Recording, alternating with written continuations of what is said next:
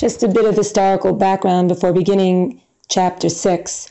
We have four dominant powers in history, and they appear in pairs according to Rashi. These four kingdoms, which are dominant at different times in history, are represented by the different chariots, which we will see in a moment. The Bavel-Kazdim pair, the Babylonians and the Kazdim ruled during the First Temple. Paras Umadai, again, which we are f- familiar with from Megillat Esther, were the ruling power during Bayit Sheni, the Second Temple, followed by Yavan Mokdon, the Macedonians, who ruled during the time of the Chashmonaim, and then followed by Edom Ishmael, Edom understood to be Rome, this representing the final period of history um, in which we have found ourselves. These pairs unite throughout history to overthrow the the Jewish people in Eretz Israel. And here Zechariah is, of course, prophesying during the Second Temple, during the realm of Paras, Paras Umadai. The two mountains which he will speak about, mountains of copper, represent a surreal, not this worldly experience of mountains that are made out of copper, which actually symbolize strength. Chapter six, we have Marat Kavot, or the vision of the chariots. This chapter includes one whole vision as opposed to other visions we saw in previous chapters, which were came in, in levels and stages. Here is described four chariots with four different types of horses, four different colors, coming out of two copper mountains. We're going to try to understand this vision based on both its simplistic understanding, or literal rather, understanding, as well as the more um, deeper understanding. So we begin. Va'ashu va'isa enai va'r'eh v'hineh arba markavot yotzot miben shnei ha'arim v'ha'arim harei nechoshet. And I returned and lifted my eyes, says Zechariah, and saw, and behold, four chariots were coming forth from between the two mountains, and the mountains were mountains of copper. B'merkava harishona susim adumim, u'b'merkava hasheni susim shchorim. In the first chariot were red horses, and in the second chariot were black horses. U'b'merkava hashlishit susim levanim, u'b'merkava harevi'it susim Berudim Amutim, and in the third chariot were white horses, and in the fourth chariot were spotted, ash-colored horses. These four different colors of the horses represent the different directions, where the red horses, who are Adom, represent east, as the sun reddens the sky at dawn. The black horses represent the Safon, the north, which is darkened from the light of the sun. The white horses, Levanim, are representative of west, and the um, beach with the sand that they cover. And Berudim refers to the south, like the color of the desert rocks, often described as an ash color. Alternatively, we could understand these four different colored horses as representative of the four different powers, geopolitical powers, that had come to play on the stage of history, Adom being Bavel, and Shachor representing Paras, Lavan representing Yavan, and Virudim Amutim representing Rome or Edom. Va'aan va'omar elhamalach hadoverbi Ma'Ele Adoni. And I raised my voice and said to the angel who spoke to me, "What are these, my Lord?" Ma'ele. Zechariah is asking, what is the significance of the chariots and their colors?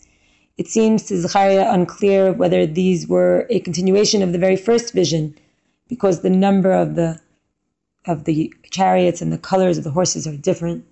Va'aan HaMalach Vayomer Elai Eleh Arba Ruchot HaShamayim Yotzot Mehityatzev Al Adon Kol Haaretz. And the angel replied and said to me, "These are the four corners of the heavens coming forth from standing beside the Lord of the entire earth." The word Mehityatzev refers to the Ruchot here being God's angels who were standing before God as all Malachim do, as the Pasuk in Tehillim describes to us, Oseh Malachav Ruchot, God makes his angels into the winds. These four Ruchot, again, could be understood alternatively as these four ruling powers. They rule during their time as Hashem grants them the power to do so. Asher ba hasusim hashchorim yotzim el eretz Safon v'halevanim yatzu el acharehem v'habrudim yatzu el eretz hateman. The chariot of the black horses were going forth to the north, and the white ones went after them, and the spotted ones went forward to the south. Amutim are referring to um, the ash-colored ones. They are representative of Rome, those that burned the temple. Vayivakshu means they were asking permission, as it were, to go throughout the world in all different directions in order to conquer it. Referring back a moment to the previous Pasuk, Pasuk Vav, which describes the north, the northern land refers to Paras Umadai, the Persian Empire and its neighbors. The Persian Empire, as we know, was going to take over from Bavel, while the Greeks, or the Levanim, as we said previously, were going to overtake the Persian Empire, and ultimately it was the Romans who were going to overtake the Greek Empire. V'ha'amutzim yatzu vayevakshu lalechet lehitalech ba'aretz vayomer lechu hitalchu ba'aretz vatithalachna ba'aretz. And the ash-colored ones went forth and begged to go to walk to and fro on the earth. And he said, God said, "Go walk to and fro on the earth." And so they did. The idea of halach, this word halach, is, re- is repeated in this particular verse three different times. It's in the form of lechu, hitalchu, vatithalachna, and here that is three times said for emphasis. The last of the colored horses, those that are amutzim, representative of Rome, this empire will not be destroyed as quickly as the others. Vayazek oti vayedaber elai lemor re'eh hayotzim el eretz Safon henichu et ruchi be'eretz Safon. And he cried out to me, saying, "Look, those going forth to the north have eased my spirit in the northland." Vayazek, the Malach, yells at Zechariah regarding those horses going to the north, as if to wake him up, as this was getting to the end of the night visions. And from this point on, Zechariah hears directly from God, without the Malach, in an awakened state. Vayihi devar Adonai elai lemor, and the word of God came to me, saying, "Lakoach me'et hagola, me'cheldai u'me'et tovia u'me'et Yedaya uvata ata bayom hahu uvata bet Yoshia ben Sefania asher ba'u mi Bavel."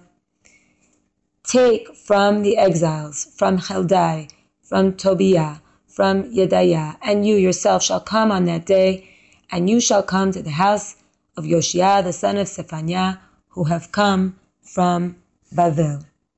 So Zechariah is here asked to participate in this particular act with the treasurers of the Mikdash. He's being asked to take the donations of gold for the crowns from the exiles, those who have returned. These families that are mentioned are the elder families who have returned from Bavel, Chaldai, Tobiah, Yedaya. And it says twice, Uvata, this idea that there is emphasis here. It is a command that on that day, Bayom Hahu, the treasur- treasurers are to collect all the donations, and they are to be brought for the benefit of the building of the temple. The Lakachta Kesef Bezahav, the Asita Atarot, the Samta Berosh Yehoshua ben Yehosadak HaKohen HaGadol, and you shall take silver and gold, and you shall make crowns and place them upon the head of Yehoshua ben Yehosadak, the high priest. The Samta, one of the crowns, is going to be placed on Yehoshua ben Yehosadak, the Kohen Gadol. The next two psukim, twelve and thirteen, regard the prophecy concerning the coming of the Tzemach, the shoot from Beit David, who will rule in Yerushalayim, and also regarding the reinstitution of the Kehuna, the priesthood, for generations to come. The Amarta Elav Lemor, Ko Amar Adonai Tzevaot Lemor, Hine Ish Tzemach Shemo, Umitachtav Yitzmach, Uvana Et Hechal Adonai. And you shall speak to him, saying, so says Hashem Tzvakot, saying, behold, a man whose name is the shoot, who will spring up out of his place and build the temple of the Lord. Vehu yivneh et hechal Adonai, vehu yisa hod beyashav umashal al kis'o, vehaya kohen al kis'o, va'atzat shalom tiyeh ben shnehem. And he shall build the temple of Hashem, and he shall bear glory, and he shall sit and rule on his throne, and the priest shall be on his throne, and a council of peace shall be between them both. So the Tzemach here is referring to Zerubavel, the leader. Zerubavel's name means Tzemach Bavel, the offshoot from Bavel. Umitachtav Yitzmach, his progeny, those who will come after him, will continue the building process. And Yisahod, in addition, he will become a king from Beit David and will rule. The Kohen Gadol will be established as well and be right there next to the king. And there will be shalom, there will be peace between these two institutions of kingship and priesthood, as there was peace between Zerubavel and Yehoshua the Kohen Gadol. V'ha'atarot tiyeh lechelem uletovia v'lidaya ulechen ben sefanya lezikaron behechal Adonai. And the crowns shall be for the elder families who have returned from Bavel as a memorial in the temple of Hashem. Ulechokim yavo uvanu behechal Adonai didaten ki Adonai tzevaot shelachani alechem v'haya im shamoa tishmeun bekol Adonai Elohechem. And distant ones shall come and build in the temple of Hashem, and you shall know that Hashem Tzevakot sent me to you, and it shall come to pass if you hear and listen to the voice of God, your God. And so it will be that the crown on the head of Yehoshua the Kohen Gadol will be a sign to the elders. When the Kohen Gadol will adorn the crown, they will be remembered before God, who will love them and have mercy on them. And those families who have brought the gold and silver, just like they did, so too there will be others, both Jews and non-Jews, will ultimately donate valuables to build the Hechal Hashem, to build the temple and make it beautiful, as it says in Haggai, Umeleti et habayit hazeh kavod, this house will be filled with tremendous splendor.